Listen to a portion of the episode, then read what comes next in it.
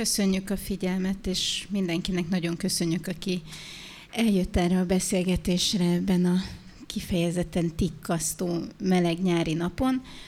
Arra gondoltam, de erről majd nyilván hosszabban fogunk beszélgetni, hogy ez a fajta hőmérséklet, vagy ez a fajta klíma egyébként nincsen távol ezeknek a verseknek a, a világától, tehát ez inkább egy nyári, vagy talán késő őszi kötet, semmint, semmint más évszakbeli. A Pál Sándor Attila a beszélgetőtársamnak ez a harmadik kötete, a balladáskönyv, ami feltéve, hogyha valamit nem titkoltál el eddig. Nem, nem, nem, nem. Csak ez a három van. A harmadik kötete a balladáskönyv, az első 2013-ban pontozó címmel a Jakfüzetek Pré gondozásában jelent meg, a második a Dűvő 2017-ben már a magvetőben, az időmérték sorozatban, és most nagyon boldogok vagyunk, hogy szintén magvetős időmértékes könyvként mutathatjuk be a balladás könyvet. Igyekezlek nem sokat szembe dicsérni, vagy csak annyit, amennyi nem kellemetlen, de ö, szerintem Sanyi azok közé a ö, alkotók közé tartozik, akiknek tényleg minden egyes könyve valami fajta újat, valami fajta minőségi ö, ugrást tud ö, megvalósítani az előzőhöz képest. Ez egy nagyon emlékezetes kötet, azért is, mert rengeteg emlékezetes vers van benne, nagyon eleven jelenetek, eleven nyelven vannak benne megírva, és azért is emlékezetes kötet, mert, mert az emlékekről is valamiképpen szól, vagy maga az emlékezet is a, is a témája. Mielőtt hosszabban elkezdünk beszélgetni, és a verseket is meghallgatjuk, először azt szerettem volna megkérdezni, hogy ebben a könyvben három motto van, egy Arany János, egy, egy Rakoszki Zsuzsa és egy idősebb Pál Sándor motto. Ő lehet tudni, hogy a nagyapád. Így van, igen. És hogyha ha azt nézzük, hogy ezek milyen nevek, akkor azt látjuk, hogy ez egy kortárs irodalmi, egy klasszikus irodalmi, és egy személyes, családi név. Hogy e három dolog között szerinted lehet-e valami egyensúlyt találni, célja ezeknek a verseknek, vagy, vagy valamerre elbillen a libikóka? Hát remélem, hogy lehet egyensúlyt találni. Én arra törekedtem legalábbis. A, mm, a Rakoszki motto, illetve az Arany János motto az, ha nem is ugyanazzal, de valami hasonló dologgal foglalkozik, ugye az idő elmúlása, és talán ott is valamennyi, valamennyire az emlékezet problémája, és ez a nagyapámtól vett motto, ez pedig az úgy szól, hogy régi dolgok ezek, de valódiak. Az pedig valahol szintén erről szól, valahol meg azért tetszett meg nagyon, mert hát szerintem egy ilyen nagyon érdekes fikciós problémát vetett fel egy ilyen családi ebéd alkalmával ezzel a lemondó hangsúlyjal között mondattal, amikor nagyanyám mondta, hogy többet a 6001 hallott történetet legyen szíves, nem mondja el, mert, mert mi is föl tudnánk mondani. És akkor erre volt ez a válasz, hogy régi dolgok ezek, de valódiak.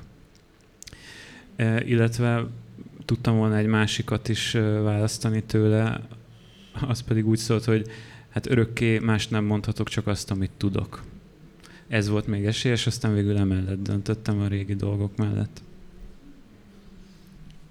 A falunak a világa, vagy a, vagy a népi kultúra világa jelentsen bármit is ez, az nagyon erőteljesen jelen van ezekben a, a versekben, ezt nagyon szépen mutatja ez a, a nagyapától vett motto is, de, de mégis felmerül az a kérdés, hogy tehát azt gondolom, hogy az egyértelműen látszik, hogy, hogy mi, ennek a, mi ezeknek a verseknek a tárgya, de azt szeretném megkérdezni, hogy mi igazából a közönséget. Tehát például a, a nagypapád mit szól ehhez? Vagy tehát, hogy, tehát, hogy akarsz-e fordítani a városnak, akarsz-e beszélni a falunak, vagy a, és nyilván ezt a kettőt nem lehet elválasztani, hiszen mi is otthon vagyunk ebben is, és abban is a térben. Tehát igazából ki kihez szeretnél szólni, egyszerűen ezt szeretném kérdezni. Hát, hogyha azt kérdezed, hogyha azt nézem, hogy mondjuk a, ezek az elhozott történetek hogyan csapódnak le, amikor visszatérnek az eredeti közegükbe, az, az nehéz, mert tulajdonképpen a, a tetszés és a hallgatás van gyakorlatilag csak ez a két, két pólus, és átmenet nem igen, legalábbis én nem, az én fülemben nem jut vissza, hogy ilyen plegyka, plegyka vagy egyéb szinten, ami, amiből egyébként mondjuk dolgozom is, és mondjuk az érdekes lenne, hogyha plegykával válnának ezek a dolgok. Hát, hogy kinek fordítani nem, nem áll szándékomban egyik nyelvről a másikra, mondjuk a, a vidéki, vagy népi, vagy most, most ne is menjünk bele ezekbe a fogalmakba, de hogy innen oda, vagy onnan ide, így felfedező jelleggel írok, tehát hogy úgy próbálok bányászni, meg hát ha, ha már olajbányász faluról van szó szank, akkor próbálok valamit így kiszedni, kiszedni onnan a, nem tudom, a mélységekből, aztán hogy mi, mi lesz a, a sorsa, vagy hogy sikerül feldolgozni, az, az más kérdés, az meg, az meg itt van. Szóval, hogy ne csak a levegőbe beszéljünk, szeretném megkérni Kovács Krisztiánt, hogy olvasson. Jó estét! A falba épített asszony balladája. Tizenkét kőműves összetanakodott. Egyik azt mondta, kurva sok a meló, de hiába ezt kell csinálni. Másik azt mondta, lófaszt fog itt gürcölni ennyiért, ő inkább lelép. Harmadik azt mondta, hova mész? Ha külföldre, veled tartok. Negyedik azt mondta, ő nem abba az országba megy, hanem egy másikba. Ötödik azt mondta, nem beszéltek nyelveket, barmok, hova mennétek?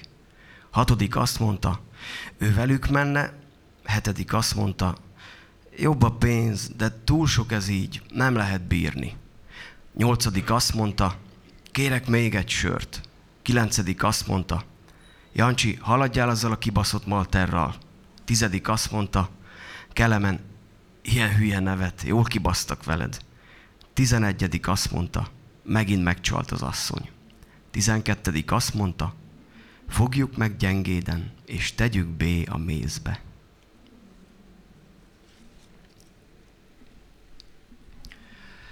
Farkas Sándor balladája. Jaj, de szépen térkövezett az az út, amelyiken Farkas Sándor megindult. Lépett egyet, lépett kettőt, megállott. Az utolsó kevert megint kibaszottul megártott. Megjött a nyugdíj, mondjad, hova dugtad? Mi van? Édes jó Istenem, hát már megint itt áll, fiam. Fűcsomók közt az udvaron megcsillan a sár. Óvatosan a fejszével, a feje lejár. Milyen szépen kimetszették azt a fát. Üvölt a gázkonvektor, lassan telik a kád. Kifolyik, alányel egy élettelen testnek, nippek, csipkék figyelik, hogy telnek a vermek. Farkas Sándor a konyhában ül, a falakon penész. Nem tud az szétesni, ami sosem volt egész. Bokáig ér a szutykosli, összeroskad a váll.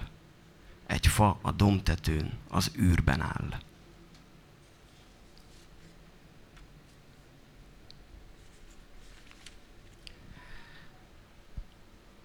Ballada a szimetriáról. A modern fizika talán legnagyobb rejtéje, hogy egyáltalán miért is létezhet a világegyetem. Miért nem pusztította el azonnal az antianyag az anyagot az ősrobbanás után? Minden eddigi megfigyelésünk szerint az anyag és az antianyag teljesen szimmetrikus. Ez alapján a világ mindenségnek valójában nem szabadna léteznie. Christian Smorra, a CERN fizikusa mondta ezt, pedig nem is kéne léteznie. Valamilyen asszimetriának léteznie kell. Az utolsó remény a mágneses momentum volt. Sikerrel hajtottuk végre az egyik legbonyolultabb mérést. Stefan Ulmer, a kutatás egyik vezetője mondta ezt, pedig nem is kéne léteznie. De a tudósok ettől még nem csalódottak. Valamilyen asszimetriának léteznie kell.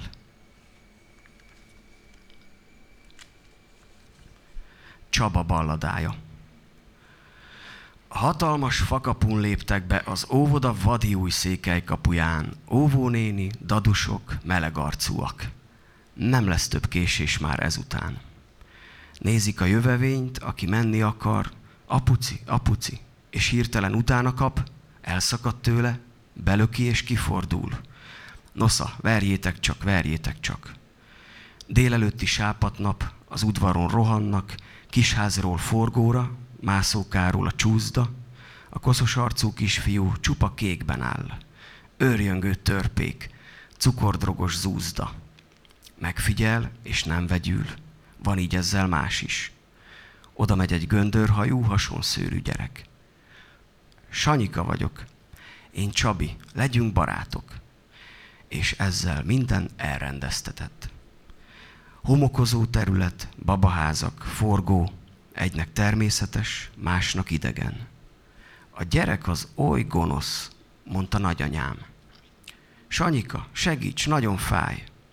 Könyben úszó szemek, homokszemcsék, ahogy az arc újra és újra eltűnik a talajban. Visszhangzó ordítás. Büdös cigány. Óvónéni, óvónéni. Én segíteni akartam.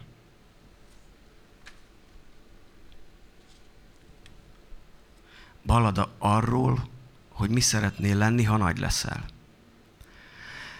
Lehettem volna képregényrajzoló, lehettem lehettem volna MB2-es focista, lehettem volna karakterszínész, lehettem volna jogász, lehettem volna sportújságíró, lehettem volna néptáncpedagógus, lehettem volna angol tolmács, lehettem volna MB1-es kosaras, lehettem volna mezőgazdász, lehettem volna magyar tanár, lehettem volna egy nem túl jó zenész. Nem lehettem volna bármi, hanem csak mindez.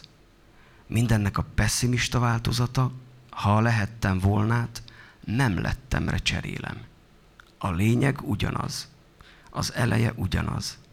A vége ugyanaz.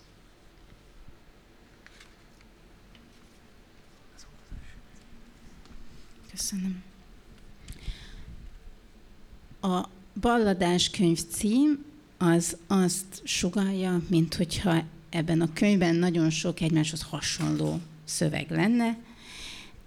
Ez egy, ez egy csalóka dolog, mert, mert igazából nagyon sokféle szöveg van benne, nagyon sokféle megszólalás van, ugyanazzal a ballada szóval ábrázolva.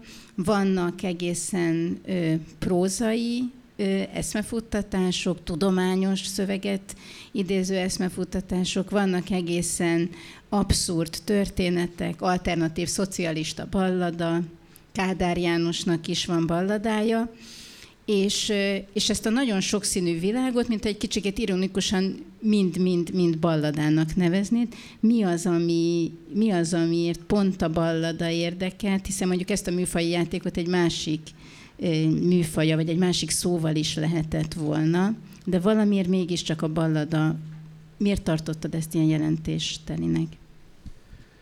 Igen, hát azt hiszem, hogy a balladának a, az a fajta definíciója érdekelt, amit mindenki ismer ez a tragédia dalban elbeszélve, és valóban lehet, hogy az is lehetne a címe, hogy mondjuk dalos könyv, és lehetne akár mindegyik dal, dalnak nevezhető azt szerettem volna, amikor elgondoltam, hogy, hogy egy baladás könyvet szeretnék írni, hogy arcképcsarnok legyen. Megpróbálkoztam azzal is, hogy, tehát, hogy sorjázzanak a különböző élettörténetek, XY balladája, és így tovább de aztán ezt nem tartottam kellően izgalmasnak, vagy ez a, ez a recept, hogy, hogy élettörténeteket akár a, a jelen, jelen korunknak a rekvizitumait elhelyezni benne, és akkor ebből valamit csinálni, az, az végül nem, nem tetszett annyira, és abban láttam meg a,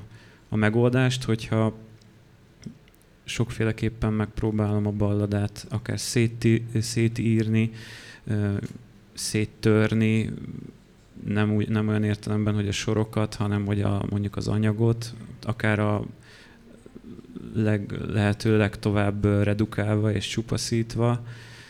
Üm, vonzott, vonzott, és nagyon szerettem volna balladákat írni, és akkor aztán, amikor írtam rendes balladákat, akkor utána szerettem volna rendetlen balladákat is írni, és akkor aztán valahogy ez, ez így össze, összecsomósodott valamivé.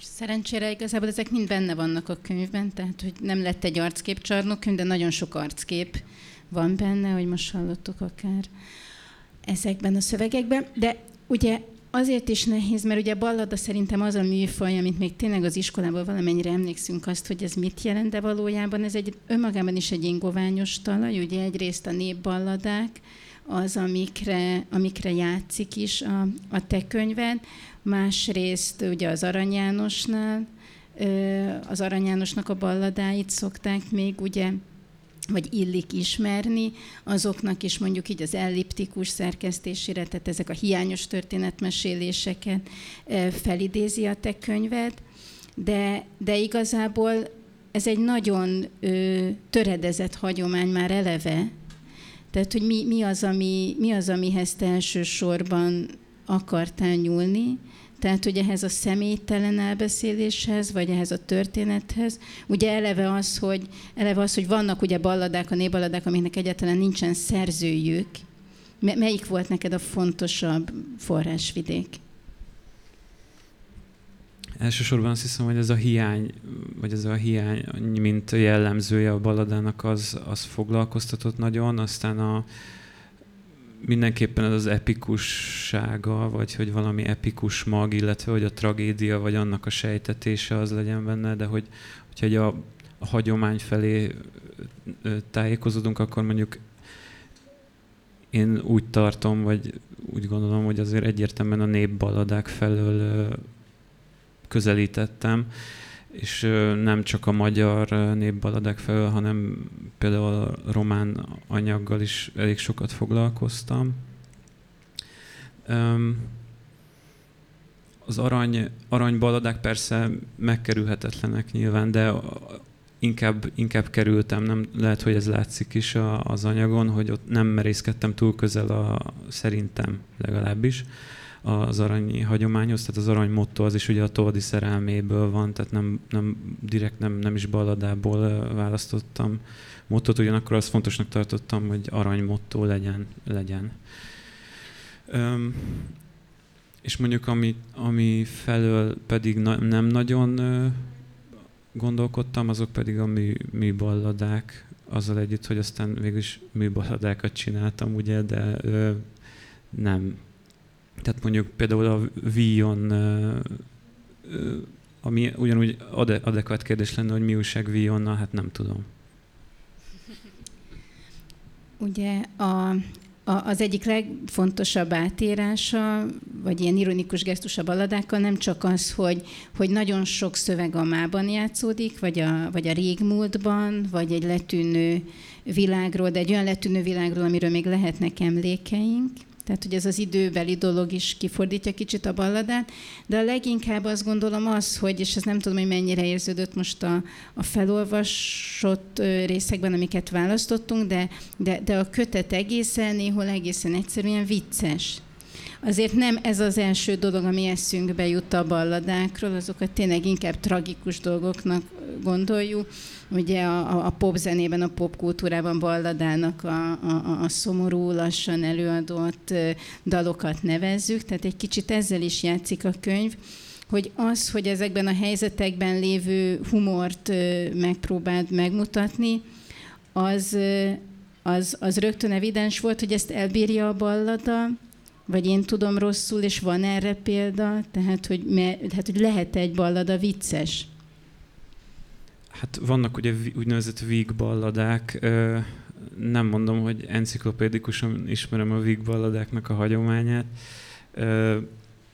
de nem tudom, hát nagyon nyilván nagyon ingoványos a talaj, mert tényleg, a, hogy említed ezt a, a popkultúrában is, hogy a, a ballada az ugye ilyen szomorú dalokat jelent, és ezt mondjuk jó, jó is, hogy említed, mert, mert az is nagyon érdekel, tehát ennek a nem feltétlen irodalmi vonatkozásai a balladának, hanem a dalok, mint olyanok, mondjuk egészen konkrétan ezek a, az amerikai folk, folk zenészek, amikor ugye egy olyan értelemben is a folk, ugye, ami egy nagyon más, mint, mint, mint nálunk.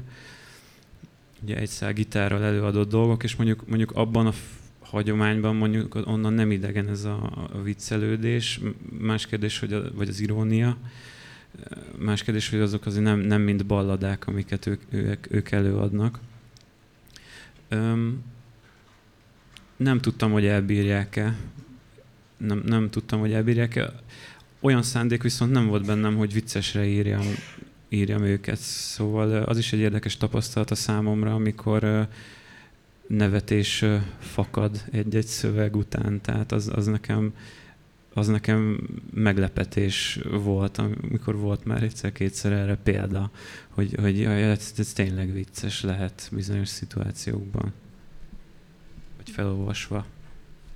Igen, és hát azért mondjuk, ha csak, a, csak az első kötetnyitó, és most először elhangzó a 12 kőműves összetanakodék, Hát ezt, ezt sem mondanám egyértelműen viccesnek, tehát ez az egyszerre sírunk és egyszerre nevetünk, attól függően, hogy éppen milyen hangoltságúak vagyunk, azt hiszem igazából ez az, ami jobban meg ö, igaz a te verseidre. A, említetted, hogy, hogy, hogy vannak erdélyi balladák ebben a könyvekben, és azt lehet tudni, hogy, hogy te a néprajzkutató feleségedet szoktad elkísérni ezekre az utazásokra. És az engem mégiscsak érdekelne, hogy, mert azt azért jobban el tudjuk képzelni, hogy egy, hogy egy tudományos munkához mit jelent egy anyaggyűjtés, de hogy egy vershez hogyan lehet anyagot gyűjteni, vagy tapasztalatot gyűjteni, arról mesélnél? Igen, hát ez összekapcsolódik ezzel a néprajzi gyűjtőmunkával egy kicsit, amit mondjuk néprajzi, nem tudom, milyen segédmunkásként vagyok a feleségem mellett ilyenkor. És hát ott az, ugye úgy, hogy, hogy is mondják ezt, félig struktúrált interjúk készítése zajlik, és Hát én ott sunyiba jegyzetelek, most ilyen nagyon-nagyon lecsupaszítva ez így, így működik az anyaggyűjtés. Vagy vagy ott jártam, keltem be, elvonulok, és különböző nem túl komfortos szituációkban próbálok feljegyezni ezt-azt, amit most már ugye a telefon teljes mértékben legitimizál, hogy az ember nyomkodja, és akkor ki tudja, hogy most ugye az ember általában félre is néz, mert hogy ne, nem akarja látni, hogy nem akar feltűnően oda nézni, hogy mit jegyzetel az ember, vagy mit ír, vagy facebookozik, vagy mit csinál. Szóval, szóval így, így zajlik, hogy elröppen a levegőben egy valami félmondat, vagy szó, vagy bármi, és akkor úgy kattog, kattog az ember agya, és akkor ezt, mivel fele, felejtek, akkor ezt gyorsan valahogyan rögzíteni kell de próbálom azért úgy csinálni, hogy ne legyen kellemetlen, szóval, hogy úgy nem, nem szoktam így beszélgetés közben, meg ilyesmi. Az az érdekes, hogy ahogy Hát azt, hát ha talán a közgondolkodásban lehet így mondani, hogy, hogy valami fajta autentikusság reményét szoktuk, nem tudom, az ilyen erdélyi vagy népi gyűjtésekhez hozzá kapcsolni, és akkor nyilván azt lehet látni, ha közelebb megnézzük a tanulmányokból, meg a te is, meg egyébként a mindennapi tapasztalatainkból is, hogy ez egy sokkal rétegzettebb dolog, tehát hogy ez nem egy érintetlen kulturális terület, de hogy, hogy mégis milyen ennek a, a, a természete. Tehát az, hogy például a, a, a popkultúra, vagy, a, vagy az egészen mai civilizációs dolgok, azok a természeti világa hogyan tudnak együtt élni, az, az, a, azt a versekben hogyan lehet megjeleníteni? Hát furcsa, furcsa dolog, mert én ugye nem titok, hogy érintett voltam ebben az úgynevezett népi kultúrában olyan módon, hogy egy amatőr, amatőr néptáncos voltam, vagy vagyok. És ugye az, amit ennek kapcsán látunk reprezentálni a színpadon, ugye hát ez egy szintiszta anakronizmus már, uram, bocsánat, de erről van szó. És amikor kimegy az ember ugye Erdélybe, és akkor elképzeli, hogy ott mindenki reggeltől estig viseletbe hajolgat ki be az ablakon, és sütik a kürtös kalácsot, meg minden, az azért nem egészen úgy van. És sőt, sokban nagyon hasonlít mondjuk a, az otthoni az én otthoni falum egy erdélyi falura, ahol gyűjtünk, vagy hogy mondjam, nincs is olyan távol egymástól. Fizikailag távol van, de egyébként nincsen. Tehát ott olyan gyakorlati problémákkal küzdenek a, az emberek, hogy mondjuk egy magyar közösségben ugye nem, nem kell megtanulni a fiataloknak rendesen mondjuk románul, és akkor megbuknak a román érettségén és akkor ez, ez van, és akkor maradnak aztán otthon a mezőgazdaságban, és akkor ott valamit próbálnak ö, csinálni.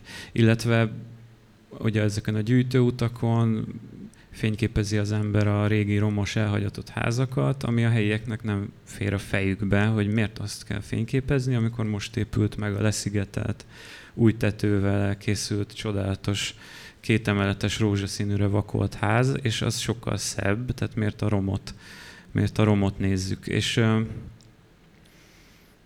és akkor valahogy ez olyan, olyan furcsa, furcsa kettősség, ugye, ugyanakkor pedig ott van ez a, ez, a, ez a népi hagyomány, ami már szintén egyáltalán nem reprezentálódik sehol, szóval hogy ez, ez egy olyan nagyon furcsa hibrid helyzet, amit megérteni, feldolgozni elég nehéz feladat, és hogy nem is biztos, hogy ezt erre, nem tudom, hogy erre vállalkoztam, mert talán erre is egy kicsit, de, de nehéz. Szóval, hogy önmagában a, hagyományt megjeleníteni, az nem túl produktív, én úgy gondolom. Úgy, hogy amilyen valaha volt, akkor, akkor vagy anakronizmusba, vagy nosztalgiába, vagy valamibe csúszunk, és akkor mind, az mind a kettő elég hamis. Az szerintem egy ilyen hétköznapi tapasztalatunk, hogy, a, hogy az idő az nem, nem mindig ugyanúgy telik. Úgy értem, hogy, hogy amikor arról beszélünk, hogy egy régmúlt formát használod a, a mostani tapasztalatoknak a megírására, akkor ez az nem egy egyszerű dolog, hogy valami régen volt, valami most van, mert a, ha, ha azt nézzük, hogy mondjuk a népbaladák milyen, milyen világot ábrázolnak, akkor azt láthatjuk, hogy ez egy, ez egy, ezek tragikus történetek, de, de egy otthonos időben elbeszélve. Tehát, hogy ami a, ugye a népi kultúrában, vagy nem tudom, hogy ez mennyire így van, de, de amennyire én látom, hogy a népdaloknak a világában, aki egy népdalt énekel, az bátran gondolhatja azt, hogy ami az ő édesapjával történt, vagy a nagyapjával történt, az fog vele is történni, az fog a gyerekével is, és így tovább. Tehát van egy ilyen időtlenség. A, a, a motto, az egyik motto, amit a Rakovszki Zsuzsától választott a könyved, annak az utolsó két sora az, hogy azt az egyet, azt nem is álmodtuk, hogy egy másik világban halunk majd meg, mint ahol megszülettünk, eddig az idézet, és ez azt gondolom, hogy ma számunkra egy mindennapos tapasztalat, hogy, hogy az a világ, amiben gyerekek voltunk, azt nem tudjuk, nem, nem, nem, abban leszünk felnőttek, és nem azt adjuk, adjuk tovább a, a következő generációknak. A, a versek, amik nagyon sokat foglalkoznak eleve az idővel, ezen a, ezen a törésen innen vannak, vagy túl?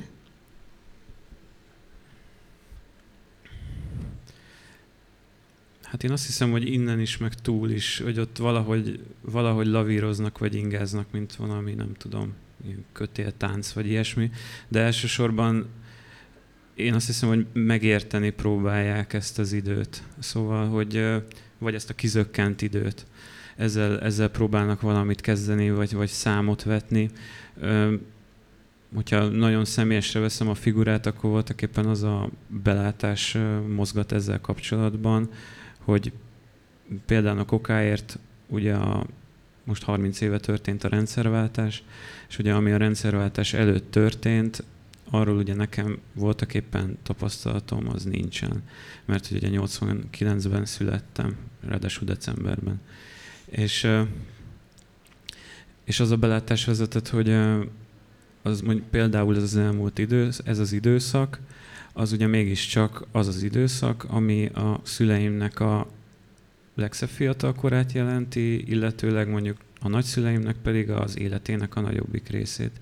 És a gyerekkorom az pedig ennek a romjain telt el, vagy épült fel, vagy akárhogy is nézzük, és akkor ez, ennek az időszaknak a megértése az számomra az, az nem annyi, hogy, hogy 89-ben születtem, kész, nem érdekel, menjünk tovább, mert van egy ilyen szemlélet is, hanem az egy felelősség, és azt hiszem, hogy ez egy minimális felelősségem.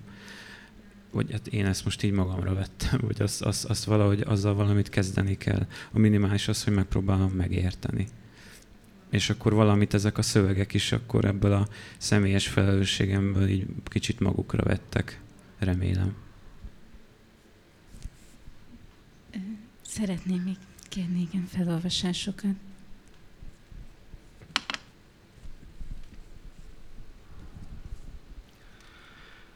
Hazai ballada. Ebben a balladában nincsen más, csak ballagás van. Ballagnak benne egy bezárt múzeumban. Nézegetik, ahogy a hegyoldal a házak alá huppan. Ballagnak menedékvárosnak használt laktanyák udvarán. Ballagnak kerületekben, ahol csak kurva van, nincs utcalány. Ballagnak a mezőn, sportcipőben, kutyával, nézegetik, ahogy a szél egy tanyaromnak alányal. Ballagnak az utcán, mert szeretnek sétálni, homlokzatokat nézegetve részegen elmélázni. Ballagnak és nézik, hogy hány lépés, hány kalória, belefére este pár sör, fejfájás és agónia – Ballagnak a hídon át, és félnek a folyótól. Arra gondolnak, ahogy valaki rájuk gondol. Ballagnak a földeken, és süppednek a földbe. Ballagnak harminc évesen, és nézegetnek körbe. Ballagnak az esőben, és sosincs náluk ernyő. Nézegetik, ahogy a kutyájuk, a gyerekük, a sörhasuk is megnő. Ballagnak a faluban, lehetőleg este vagy hétvégén nem köszön, vagy ráköszönnek, fest nem hagyják békén. Ballagnak kifelé, el a láthatárig, oda, ahol az ember csak egy kis pontnak látszik.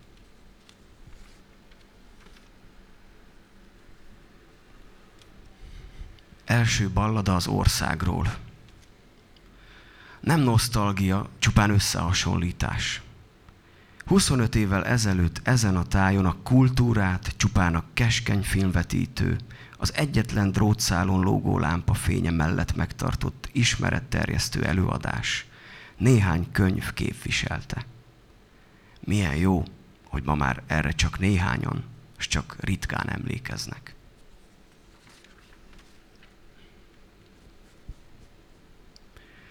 Ballada a magányról – 1969-ben az Apollo 11 által végrehajtott holdra szálláskor készült életünk képe.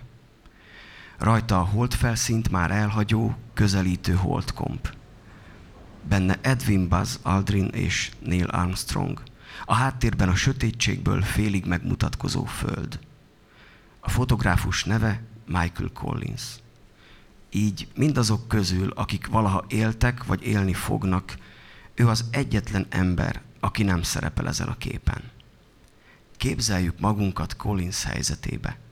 Előtte a semmi, mögötte a semmi.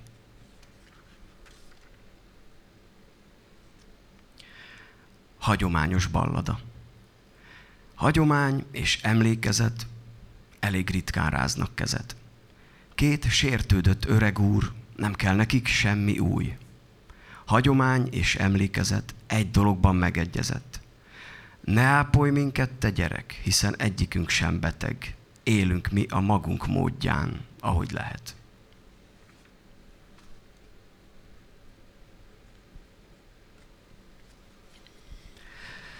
Ballada a faluról. Elkövetkezik egyszer az az idő, hogy hiába megyek vissza a falumba. Egyrészt mert már egyrészt, mert nem lesz már falu. Sétálok a gaztól felvert kopott utcán. Kerülgetem a kátyukat, nézem a rozsdás vaskapukat, a bedölt kerítéseket, a ferdén leszakadt redőnyöket. Eszembe jutnak a házarcok, amilyennek gyerekkorunkban láttunk minden házat.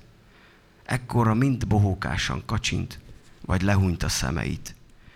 Gazzal benőtt tárcsák, fogasok, traktorroncsok, fóliasátrak vázai, betört ablakok, néhol feltűnően épp ablakok, ajtók, hiszen már nincs senki, hogy legalább szétbasszon mindent.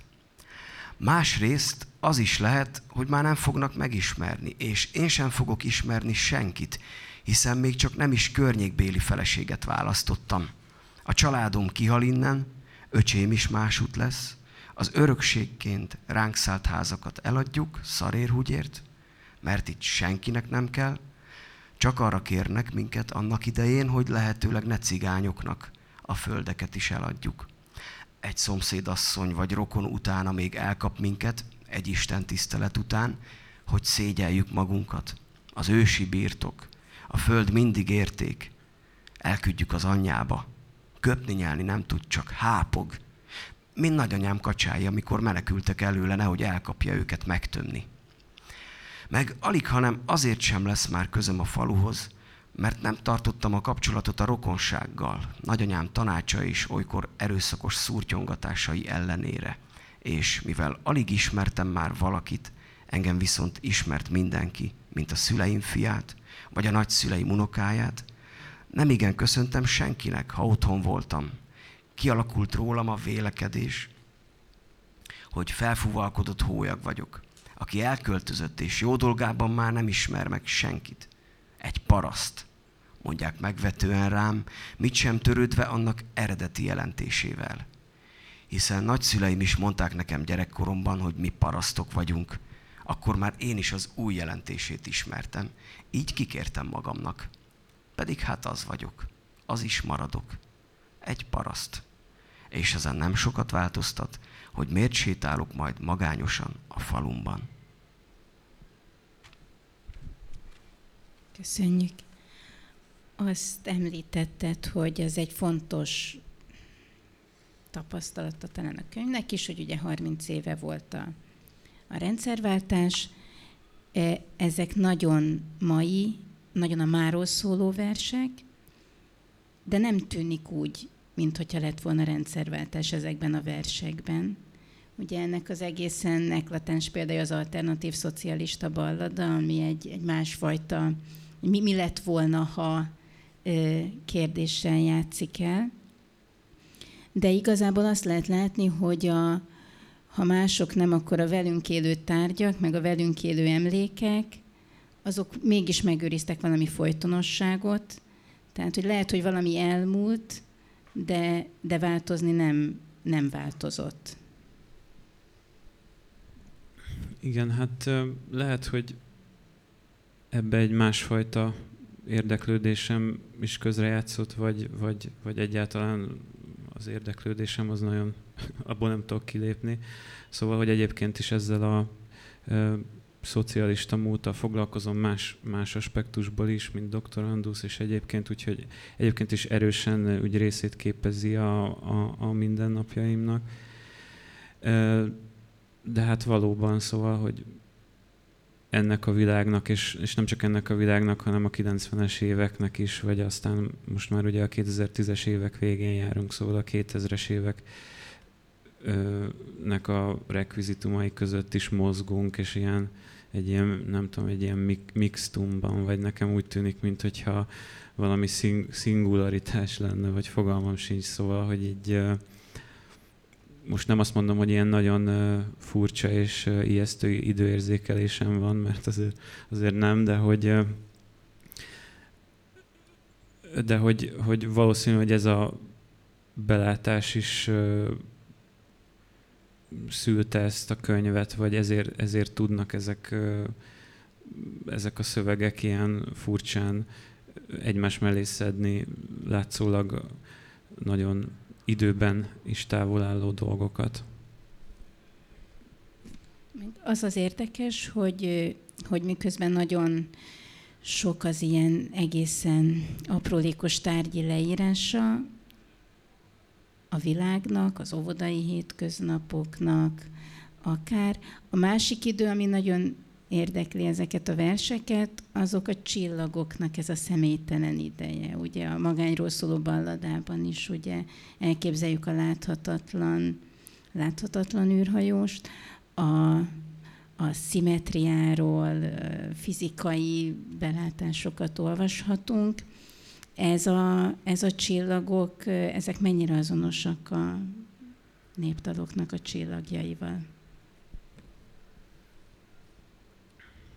Szerintem egészen, egészen azonosak, vagy én nem, én nem látok, én nem látok közöttük különbséget. Talán ugye a fényük, ami, ami megvilágítja a, nem tudom, a földet vagy az embert, az, az ugye nagyon hosszú ideig jön erre felé, szóval, szóval lehet, hogy igazság szerint ugye halott csillagokról beszélünk. Um, Szerintem, szerintem igen, csak közel állnak, ha, ha, nem, ha nem teljesen, teljesen azonosak. Mondjuk ez az érdeklődés a versekben, vagy az én érdeklődésem az azért nem egy, nem egy exakt érdeklődés. Valahogy a tudományhoz való, a, az ilyen, a természettudományhoz való viszonyom az, az valami olyasmi, mint a, azért is van rajtam ez a póló, ez a, Rick and Morty című sorozatból. Tehát, hogy uh, ismereteimet sorozatokból és internetes oldalakról merítem. De, ahogy mondtad, tehát, hogy a, a másfajta, tehát az irodalomtudományhoz viszont van egy tudományos érdeklődésed is. A, ha jól tudom, a költői indulásokról írod a... Igen, igen, igen, igen pályakezdő költők antológiáiból a Kádár korszakban, hogy egészen pontosak legyünk, ez a, a költők egymás közt, ugye, amiben Petri eh, Györgynek vagy Oravec Imrének is egy nagyobb adag első verse olvasható, még az első köteteik előtt, ha, ha jól tudom. És igen, hát ez, ez összefügg ezzel a búvárló, vagy bányászó, vagy nem tudom milyen hajlamommal, szóval, hogy ez egy kicsit egy kicsit ilyen pervers dolog, hogy olyan a, a kánon által, mondjuk most ne is menjünk bele, hogy mi, mi a kánon, vagy mi a helyzet most több ezekben a jó kánonozós időkben, de hogy, hogy a, az ilyen elfeledett ö, szerzőknek a, a vizsgálata, az engem nagyon, nagyon érdekel, és nem feltétlenül hiszem el, amikor azt mondják, hogy valakivel nem kell foglalkozni, nem kell olvasni, mert nem jó, hanem én szeretem azt megnézni magamnak, és akkor ez a, ez a belátás vezet ennél a, ennél a témánál is. A, a jel, jelmondatom, vagy nem tudom, az még a, a gimnáziumi osztályfőnökömtől származik, aki azt nagyon belénk nagyon egyszerű volt, hogy előbb megismerni, aztán köpködni. Szóval, hogy ez, ez a helyzet ezzel. Tudom, hogy nyilván kevés, nem tudom, tér meg hely van erre, de ha, ha röviden össze tudnád foglalni, hogy, hogy mi az szerinted, ami, ami, vagy aki, vagy mi az a hang, vagy ki az a hang, akit szerinted kár volt elfelejteni. Mert ha jól értem, ez valami olyasmi történt, ha próbálom a, rekonstruálni, amit mondasz, hogy, hogy kiöntöttük a, a, a gyereket is a fürdővízzel, hogy pró- igen, az elképzelésem ez volt. Ez nem jelenti azt, hogy feltétlenül olyan szuper elfeledett em, szuperhősökre találok, akiket, akiket kár volt, kár volt odahagyni. Tehát azt nem mondom, hogy ez a szelekció, vagy ez a felejtés, ami, ami végbe megy, az minden esetben rossz. Vagy nem, nem gondolom azt, hogy, hogy tényleg, hogy szuper tehetségek ott maradtak a pálya szélén. Úgyhogy erre most így neveket nem is tudok, tudok neked így előhozni. Inkább, inkább itt is az van, hogy próbálom úgy rekonstruálni a helyzetet, és, és próbálom, próbálom megérteni mondjuk az akkori pályakezdőknek a, a körülményeit, és valami ilyesmiről van szó. A búválláshoz még az, ennek az előmunkálata az ugye egy ilyen a szép versek antológia sorozata, ami ugye minden könyvhétre most is megjelent, és a, az, az, az év legjobb verseit gyűjti egybe, azzal kapcsolatos munka, munka indított, annak is ezzel a hévvel estem neki, hogy, hogy akkor nézzük meg, hogy kik voltak azok a szerzők, akikre esetleg már nem emlékszünk, és pedig, pedig érdemes lenne. És aztán végül ott is inkább csak ilyen nagyobb tendenciákat tudtam érinteni, vagy felvázolni, mint sem, hogy valódi igaz gyöngyöket hozzak föl. Ugye ezekkel az antológiákkal is akkor kezdtél el foglalkozni, amikor te párhuzamosan a saját életidődben éppen pályakezdő költő voltál, aki folyóiratokba publikált, stb. Hogy ezt a, ezt a jelenlegi közeget hogyan látod, tehát mondjuk 50 év múlva szerinted a mostani pályakezdőkről milyen, milyen belátásai lesznek majd az akkori búvároknak?